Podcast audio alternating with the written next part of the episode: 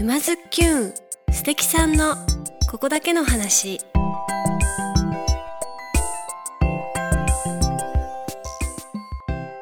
皆さんこんにちは。沼津きゅんナビゲーターのまゆかです。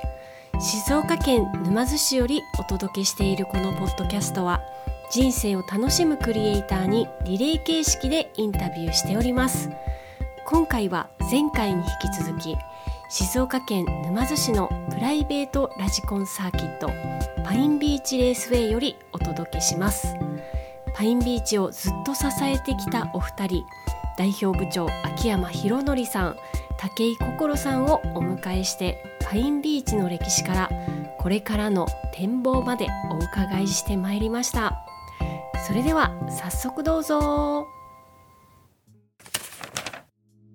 今日はまたもパインビーチさんにて収録ということで、はい、前回ですねのりさんとしろさんのお話の時にもちらっとねお話の中に登場しました、はい、なんと武井さんに登場いただきました。よろしくお願いします。よろしくお願いします。あのしろさんの話ではのりさん武井さんどちらかが欠けてもパインビーチは成り立たないんじゃないかという、うん、まあ一人ではなかなかできないですよね。うん。まあ、2人ならばとりあえずはやろうかっていう気にもなるっていうか、うん、ぶっちゃけ来て1人だったこともないわけじゃないですけどね。あのお二人の出会いは何だったんですか？あのー、掲示板っていうね今ではなくなっちゃったサービスがヤフーなんでしたっけ？ヤフー掲示板。ヤフー掲示板でいいのかな？かな、うん、そこにですね秋山さんのグループ昔あの沼津で RC 沼津でバギーだっけ？なんかそんなような名称の,、あのメメーリングリストとは言わんか、まあ、掲示板が立ってたんですよ板がね。はいはいはい。えー、で私当時全然こっちに住んでなくて。あ、えー、そうですか。でもラジコンはまあ遊んでたわけですけど、うんうんうん、そのバギーで走らせられる場所っていうのが意外と少ないんですよね。えー、でまあいわゆるサーキットのちゃんとしたところっていうのは、まあ、お金も取られれば、まあ、早い人が山のようにいておかないわで、うんうんうん、まあ行ったり行かなかったりだったんですけど、うんうんうん、その私の地元の沼津市でなんかバギーやってる連中いるみたいだぞっていうことで掲示板の中にちょっと書き込みをしてみたんですよね。うん、うんうん、どんなことやってんですかとかどこでやってんですかとかいつやってるんですかとか、うん、でたまたままあ場所が分かったので行ってみたんですよ、まあ、見学がてらね。その時はまだ公園で遊んでたんですよね。あここ、えー、このパインビーチレースじゃなくてえー、だからそのここを完成させる前の段階から知り合ってるってことですね。おそらくなんですけど2006年か2005年かそのあたりですね。えー、そうですか、えー、結構じゃあお付き合いはもう本当長いんですね。長いですね。もうだから16年ぐらい。えーすごい。毎週会ってるよね、うん、ただその頃は僕はこっちに住んでないので、はいはい、なかなか週1で来れるわけではない、まあ、月に2回ぐらいパラパラと来てたかなって感じですね、まあ、その頃週に1回やってたのかな？秋山さんたちのグループは、うん、それも夜なんですよね。夜夜の公園でみんなで走るという、まあ健全といえば健全ですし不健全といえば不健全なんですけどね。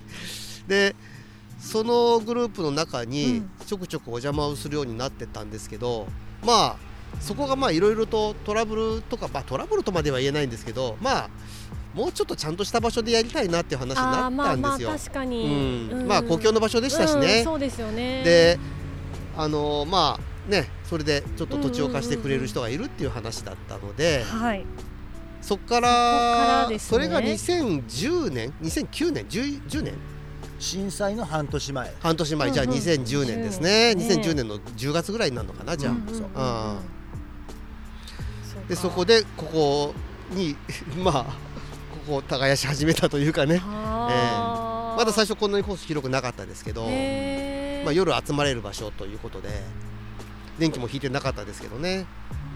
2013年頃に13年頃って言ってましたね。2人になってしまったという、えー、うん、うんまあそれぞれね皆さんいろいろやることあるわけですよ、うんうんうん、まあ当時だったら何？秋山さんだったら45歳ぐらいなの？もうちょっと若い？40前でしょ？うん。そっか。8, 8年ぐらいうん、42ぐらい？423ですよね、忙しいね普通に考えたらね子供が大学行くか行かないかぐらいの年齢なわけですよ。あおまあまあ普通来てられないですわね。まあだからまあ同じぐらいの年齢の人たちやっぱりばかりなんですよね。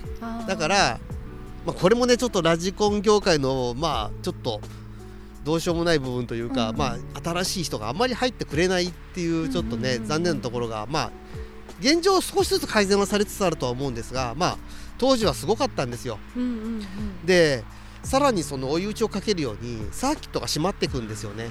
えっと、僕らが作ってるサーキットではなくてちゃんと今まで何十年も営業してたサーキット、うんうん。マラサンホビーのサーキットが潰れたのその頃だよね。そうだね。ええ。ああそうなんでその数年後には横田ホビーっていう同じく沼津にあった結構大きな世界戦までやったようなサーキットが潰れてなくなってしまう、まあ、どちらもねいろいろな原因があるんですよね。はあはあはあ。あの営業されてた方が高齢になってしまったとかあとはその家賃の問題とかね。まあ状況が変わるってことはあることなんで、まあ仕方がないんですけど。でなんとなくもうなんかダメかなこれはみたいな雰囲気が。漂ってた時期がその頃でしたね。えでなんかあのお話ではお一人仲間が増えたことでえうん、随分とそれがあれか。みたいな匠さんか匠さんじゃないね。そう匠さんだよね。匠さんだよ。匠さんがその時に3人目になってくれたんですよ。うーん。これ大きいんですよね、うん。2人ではなくなるっていうのはね。なんか二人のレースはつまらないけど三人になると急に面白さなるが出てくるっていう、うん。うん。そうなんですよ。えーもう救世まあ主、2人だったら例えば片方が連続で5回勝ったらまあうんうんうん。どうしようもないんですよね。楽しくそういうもんだ楽しく一緒に走るしかできない。うん。そうですようね、んでそこからこの三八モーターとの出会いがあり、ね。ますますパインビーチがこうなんて言うんでしょう、え人気が出てくるわけですけれども、うん。えまあ出てくるまでにはそこそこ時間はかかってはいるんですがう、ん。僕らの仲間内でそのコースを作ったことによる、うん。まあいろいろな気づきがあるわけですよね。うん。自分たちでコースを作るということは維持管理をしなきゃいけないわけですよ。誰かがやってくれるわけじゃないわけですね。で誰もやってくれないコースを放置したままパワーのある車をガンガン走らせていくとまあコースが痩せてくんですよね。土をどんどん削り取っていってしまうわけです。これがオフロードカーの一つの弊害でしてね。でパワーがある車はやっぱりその路面を傷つけるというのはこれはもうプライベートのサーキットを作るのは考えなきゃいけないわけですよ。それと同時にプライベートのサーキットであるがゆえにうん。自分たちでルールを作れるんですね。これがまああるサーキットに通う場合そこのサーキットのルールに合わせなきゃいけないでしょ？うんうんうんでも自分たちでルールが作れるとなるとじゃあみんなでパワー下げてみんなでバトルのしレベルは下げずにうんパワーだけ下げることは可能なんでしょっていう話になったわけですよね。でそれと同時にその市販のそのラジコンカーの方も半端ないパワーになってっちゃってたわけです。その時にすでにうんうんうん。うんあのー実際問題今走ってるそのオンロードカーの速いやつは時速120キロ出るわけですよ。そんなものでビュンビュン走らせてってるところにまあああんまりやったことがない人がいたらビビっちゃいますよね。いや無理ですね、ええ。いやー。本当にもうあのドップラー効果が発生するぐらいのスピードで走ってるわけです。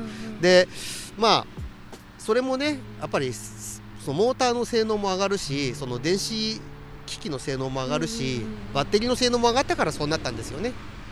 でそれと同時にそのコースも変わっていっちゃうってことで、両方ともその性能がアップしていった結果まあラジコン道みたいな世界になっちゃったんです。道ですね。その中での争いは熾烈になるんですよ、ものすごくね。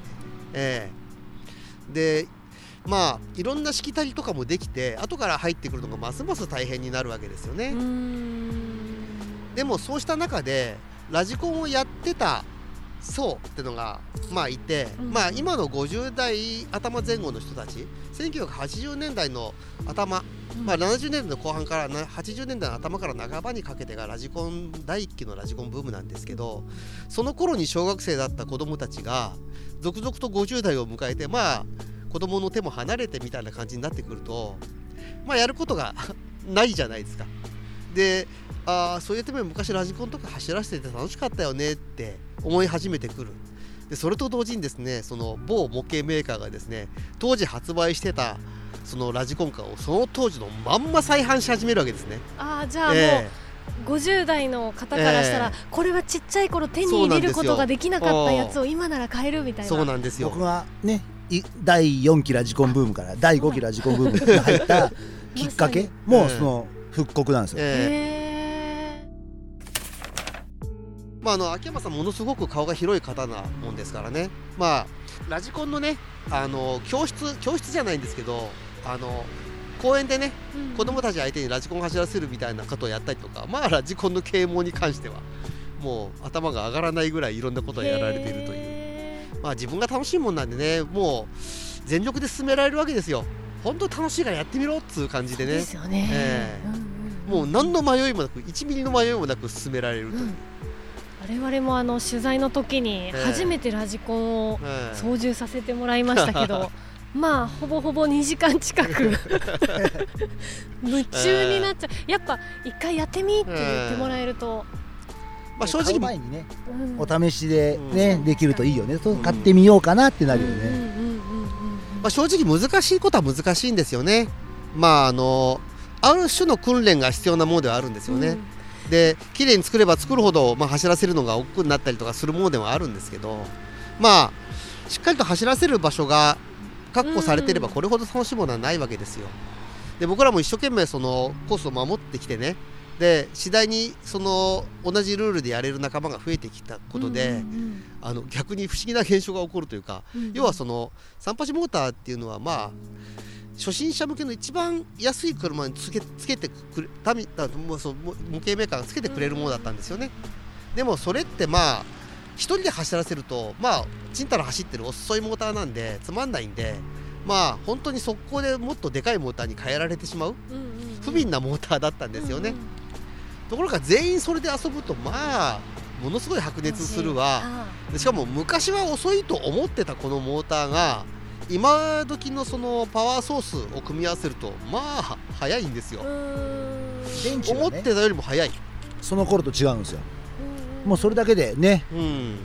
いい感じにあのーいろんな予備装置がいななくなって軽くなってる上にそのモーターもそのバッテリーのパワーも上がってるのでトータルのスピードは昔の高性能モーターに近いぐらいのところになってるんですね。にもかかわらず昔の高性能モーターほど電気を食わないので、まあ、延々と走ってられるっていうことで。で、まあ、力があるわけではないので、うん。まあ、路面を傷つけないわけですよね。だから路面の管理もものすごく楽になるっていう。もういいことしかないまあですね。ね。びっくりしますでしょ、うん。びっくりしますね。まさか、ね。まさかのこんなにいいことずくめとは。武井さんもね三八モーターうんこんなに面白いと思わなかったよね思わなかったですね。うんねええ本当に当初はねもっとでかいラジコンカーをガンガン走らせたんですよね。うんねあの頃やっぱね、ええ。あの、まあ速い車とかね。痩せちゃってえらい目にあったんですけど、うんでかい車とかやってたんだけどね。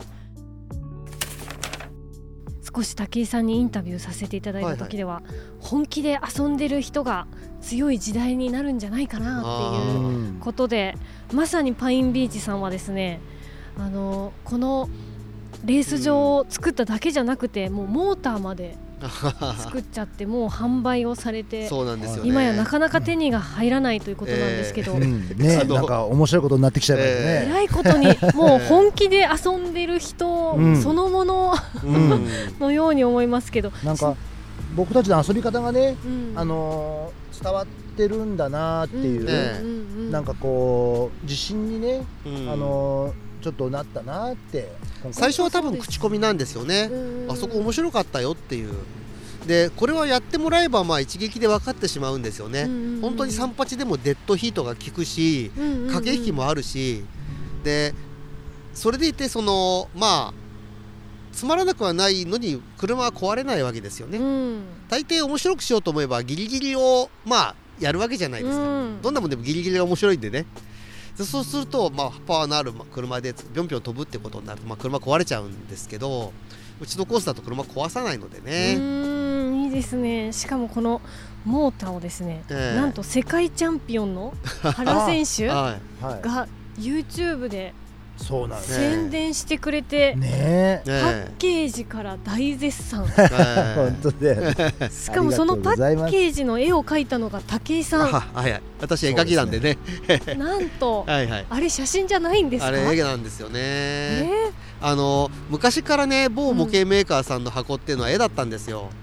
でやっぱりときめくんですよね。絵が描いてあるとねでうん。やっぱりここはやっぱり絵にしたいよねっていう話は、うん。まあ、仲間内からも出てて、うん。じゃあしょうがない。僕も描こうかって話になってね。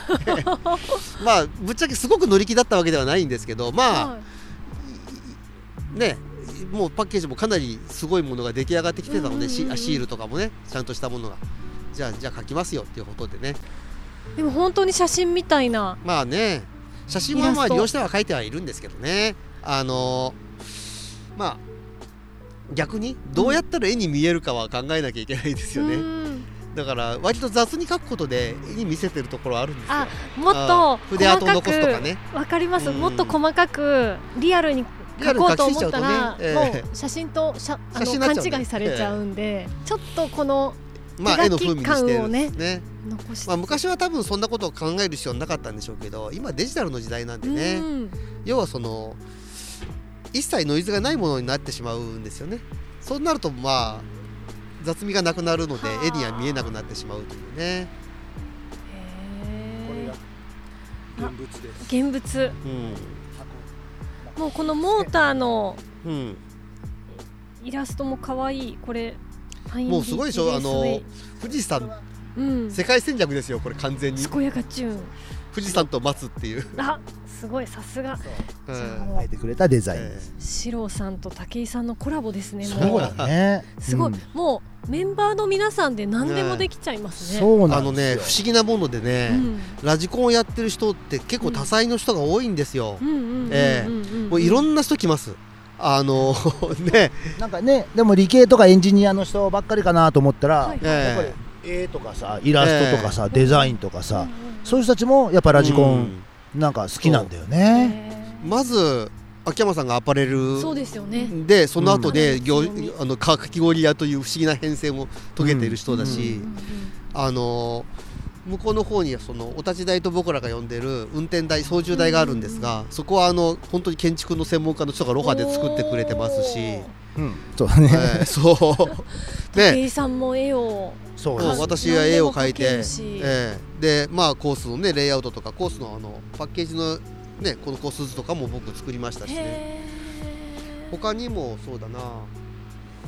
あのいや電気工事もねね、電気工事もやってくれた人が うん。やってくれた、あもうなん、えもうなんか溶接できるのもいるし。そう溶接もねバシバシやってくれたんですよねもうね、あららら、えこれもう立派な、えこういったタンク類なんかもねできますよあのそういった販売をまあルートを持ってる人が買ってきてくれたりとかね。俺のところに商品ありますよって言って。うんうん。なんと心強い、そのパイイプとかもねあのパイプ全部ねこれもらいもんなんですもらいもんなのあそうえなんですえそういうふうな業種の人が余ったやつを持ってきてくれて、まさかそういう仕上がりだとは思えないくらい完璧なえうん、仕上がりで、まあねあのそれで僕らもねちょっと欲が出てきてねうん。もっと綺麗なコースにもっとゴルフ場みたいなコースにしてうん。綺麗にすればあの今だったら YouTube とかの配信とかもできますしね。それでこうよりこう広い啓蒙が可能なんじゃないかなっていうのもあって。でまあ最近はね内側に芝引いたりとかね。おうん じゃあちそんなこともやってるっていうね。さらに？ええ。ねだから造園業の人とかね、たあ、まあ昔ね造園業の人ね声かけたんだけど、うん。入んなかったんだよあねそうですか。別にそのつもりで入れたわけじゃないんだけど、でも本当に業種は様々ですよ、うんとやっぱり平日のね夜夜に集まれる人なんてそんなにねうん。ごく普通のサラリーマンっていう感じじゃないですよね。自営業の人多いですよ、自営の人が多い。そうん。うん。そもそもそそれが最初の発端でねうん。自営の人たちってやっぱり休日にサーキット行けない人多いじゃないですか。まあ土日がこそうサービス業ってことですね、う稼ぎ時だったりもしますもんね、で集まれるのが平日の夜しかないっていうことが多分発端だったと思うんですよね。そうええ。ですか、僕はもうあの昔アシ漫画家さんのアシスタントやってたんで、うんうんうん。その頃は本当に休みなんてバラッバラなわけですよ。でバラバラなんで逆に平日の休みもそこそこもらえたということもあってであのまあ平日の夜にやってるラジコンの部会に参加できたっていうことでね、うんうんうんうんでまあその後僕こっち戻ってきてからもう毎週のように顔を出すようになって、はあ、ええ。いいですね。16年かい。いやえー長いですね。長い付き合い。もうね本当にね恋人同士ですから。でも毎週ですからね。いやいやいや本当ね喧嘩もねしないのよ。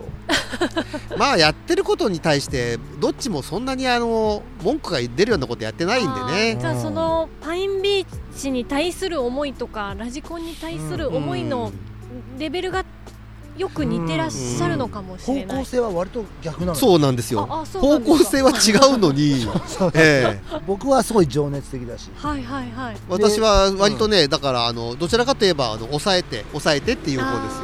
うん。突っ走る僕をあの突っ走っねちゃうんで。武井さんが止めるっていう構図はよくあるけど、うんでもなんだかね、ええ。お互い腹でもなも立てないんなんかそれはそれでいいバランスのような危危ないんですよ。やっぱ走る人間だけだとブレーキ踏む人間がいないとね。二人で突っ走っちゃうとね、うん。うん。とんでもない方向に危走ってる可能性もありますから、うん。ちょっと冷静うん。に一歩下がっていてくれる武井さんというそれが面白いみたいです、ええ。周りの人は。えー漫才。もう漫才ですよね。やってることはね、ええ。そうですか。もうね本当にねいい人に出会いまして、ね, まあね、うん。あのこんなことをねこの年でやれるなんて思ってもいないのでそれに関してはもう感謝感謝ですよ、うん。えいやもう。なんかまあ僕たちの影響ではないんですけど、うんうん。やっぱりここに来てうん。楽しかったっていう人が自分で土地を借りてえうん開墾してコースを作っちゃった人とか、マジですか、うん。そうそうそうそうこの間お披露目はい。されたんだけすどごい。そ本気で遊ぶ人がね増えてるんですよ、う、うん、大事ですね、いやーもう嬉しいよね、えいやもうお二人の影響力はじわじわとすごいものがあるんじゃないですか、来て遊んでしまうと、うん。まあ分かっちゃうわけですよ。何がやってややるやるべきだったのか何をやるべきでなかったのかっていうのがね、ええ。楽しさを覚えちゃうと、えねさあー俺が求めてるねもう魂が求めてるものはこれだって。いう人がやっぱ少なからずね。うん。あいるんですよね。特に僕らの年代は小学生の時刷り込まれたわけですよ。であのゴールデンエイジっていう言葉がありましてね、うんうんうん。まあ、黄金の年ってーいう。う、んうん14歳。14歳で見聞きしたものに人生が縛られるっていう話がありましてね、ええ。その頃に見た映画が一番感動的な映画だっていうその頃見た漫画とか小説とか全部一番感動的なもの、はいはいでその頃に味わったラジコンは一番感動的なわけですよねやっぱしね。あーえ。僕は中二の時はもうねもう1年366日ぐらい ラジコンのことを考えてましわあそんなにですか。た毎日毎日本は読んでるし何何回も同じ本読める。ようん。ああ飽きない飽きずに。飽きない飽きない飽きないですね。読もうだかやっぱからっこいいねなっつってれくらい好きだったものに今どっぷりハマれるってもう幸せしかないですね。ね同じものが売ってるって。うん。でまたメーカーも分かってるんですよね。うんその層しか今やってないぞってのも分かってるし。そうターゲットなんだよね。そうターゲ完全にターゲティングされてると。うん。うん。でも逆に言えばこちらはねターゲティングされてるもんありがたいね。ターゲット上場って話なわけですね、でそういった企業が静岡の企業だったりするわけですよ。それはもうね盛り上げるしかないでしょ、うんうんうんうん。まあちょっと場所違いますけどね沼津ですけどここは。ーいやでもね同じ静岡県民そうそうとしては静岡市ですからね、うそううんうんうん。そう。いったこともあってね。うん。でこの気候の良さもあるわけですこの島津市っていうのは、うん。あのまあ真冬でもそうそう0度切らないとかね。そうですね。雪積もってええ。高校がレースできないわなんてことないはない。ですほぼないねですもんないですね。ね。霜すら降りないですかやっぱり雨も少御殿場にもサーキットあるんですけど、うんそっちは冬季は閉鎖してしまいますからね。そうですよね。まあ、確かに冬は寒いんですけどみんなもう魂が熱いんで大丈夫なんですよ。いいですね。指先は寒いんだけど、ええ。魂は熱い。魂。はね熱いんで最後にあのせっかくこう武井さんとのりさんお二人ね集まってこんなインタビューできることってなかなかないのでですね、お二人に最後この今後のパインビーチについてぜひお伺いしたいなと思うんですよね、今ちょっと YouTube とか撮影できるように、芝なんか引いてみたいなこともおっしゃってましたけども、今後こうどういう展開があるのかなとか、なんか今後のいろいろ考えていらっしゃることとかあればぜひねまあ、世の中ねもっとちゃんと遊べる人ってうん増え増えていくと思うし増やしていかなきゃいけないと思うんですよね。でそういった人の受け皿にはまずなっていくっていうことは、うん僕らはもうどもう市場命題ですよね。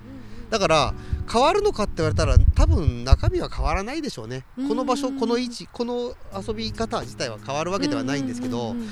じゃあ遊びの幅はどうなるのかってこれはもうか無限に拡大していく可能性が高くてですね。そうですよね、ええ。もうモーターまで作っちゃったんだもん、ええうん。モーター作っちゃったら次何作るのって話うん、ですから、何もうみんなきもう、うん。日本中の人がみんな気になってると思いますよ、まあその モーター作っちゃうんモだもん。ーターねよくね作れまましたよね,、ね。やっぱねもう。まさかですよ、僕はあのお正月うん。愛知県でイベントがあって、うん。やっぱねあの愛知県にもプライベートのサーキットがあって、そこにあのー奈良県の田舎サーキットさんとうちの静岡県のパインビーチが集まって新年会うん。みたいなイベントをやったんですけどそこの帰り道で、まあ、ちょっと冗談みたいなうん。話でモーターのりさん来年作ってますよとかって言われて、うんうん。で何言ってんだろうなと思ったんだけどまあそのきっかけで、うん。まあ、冗談からねあの始まったお話なんですけどまあでもねもうもうざっくりほぼ1年ぐらいかかって、うん。やっと本当に形になってでそれがみんなにね喜んでもらってて、うん。それがもう本当に、まあ、僕の今年はもうこれに尽きるんですよね。ね。スコチューンモーター、うん。ね販売できたっていうのがモーターの供給をするということは、このレギュレーションを広めるということでもあるんですよ、うんうんうん。みんながこれで遊んでみて楽しさが分かってくるとまあ一旦ここまで世界のその線を下げることができるんですね、うんうんうん。つまり上がりきってしまったハードルをもう一回下げることがあ僕ら可能だと。ですね。うん。でさらにプライベートでサーキットを作ってる人たちもいっぱいいるわけですから、うんうん。その人たちと連携して、うん。まあ、ある種僕らがそのレギュレーションモーターを供給するという形で全国的にこのレースシステムが広がればなというのはちょっと無双してしまいますね。うん。ええ。なんかこれから何かを開発することもあるだろうけど、ええ。それよりもこのモーターをつく使って、まあ、みんなが遊んでくれてうん。でできればあれですよねこのあの健やかチューンモーターの全国大会を各地でやってもらってくでそこの 代表がうん。パインビーチに来て、うん。えであのスコチューン日本一。えあー。とかね。これは盛り上がりますね。ねえ。そう。あのの日本一。いやちょっと今。もちろんねあの賛同してくれる人くれない人はいるでしょうけども、うん。うんそういった遊びうん。うん。をともかく広げていきたいってことなわけですよ。うん。あの楽しいことは間違いないと思う。うんものすごくガチでやってる人も楽しんでくれるはずなんですよ。そうですよね。その、まあ、先駆けと言ったらおかしいんですけど世界チャンピオンがうちのモーターを見てくれて宣伝してくれたわけです、うん。まあささっきも言ったヒエラルキーのトップですよね、うん。もうラジコン道のギリギリの極みのところでその戦ってきた人がですねみどうですかこのパッケージとか言ってくれたっていうのは、うん。これすごく僕らにとってね勇気づけられることでも、うん。あるわけです。ようん。えーススコチューン。ええ。え 世界世界大会でいいんじゃないですかもそうですね、まあまあ、スコチューン世界選手権ね。世界選手権で。ええあの今後の展開がう、うんうん。実はありまして、あのー皆さんのユーザーうんのうん。声をもう僕現場で売ってるのではい。売り歩いてるので、はい。たくさんいただいてるんですよね、うんうん。でその中の、まあ、希望を、うんうん。まあね、こう吸収して、まあ、僕らの方からまた、あのーこうこんなのどうですかっていうのがんんん。もうあるんですよ、はい。第二弾ってことですか？第2弾。まあまあそうですね。第2弾ですね、あらえー第2弾そうですね。第2弾第3弾。おお第三弾。第3弾。まああのーうん。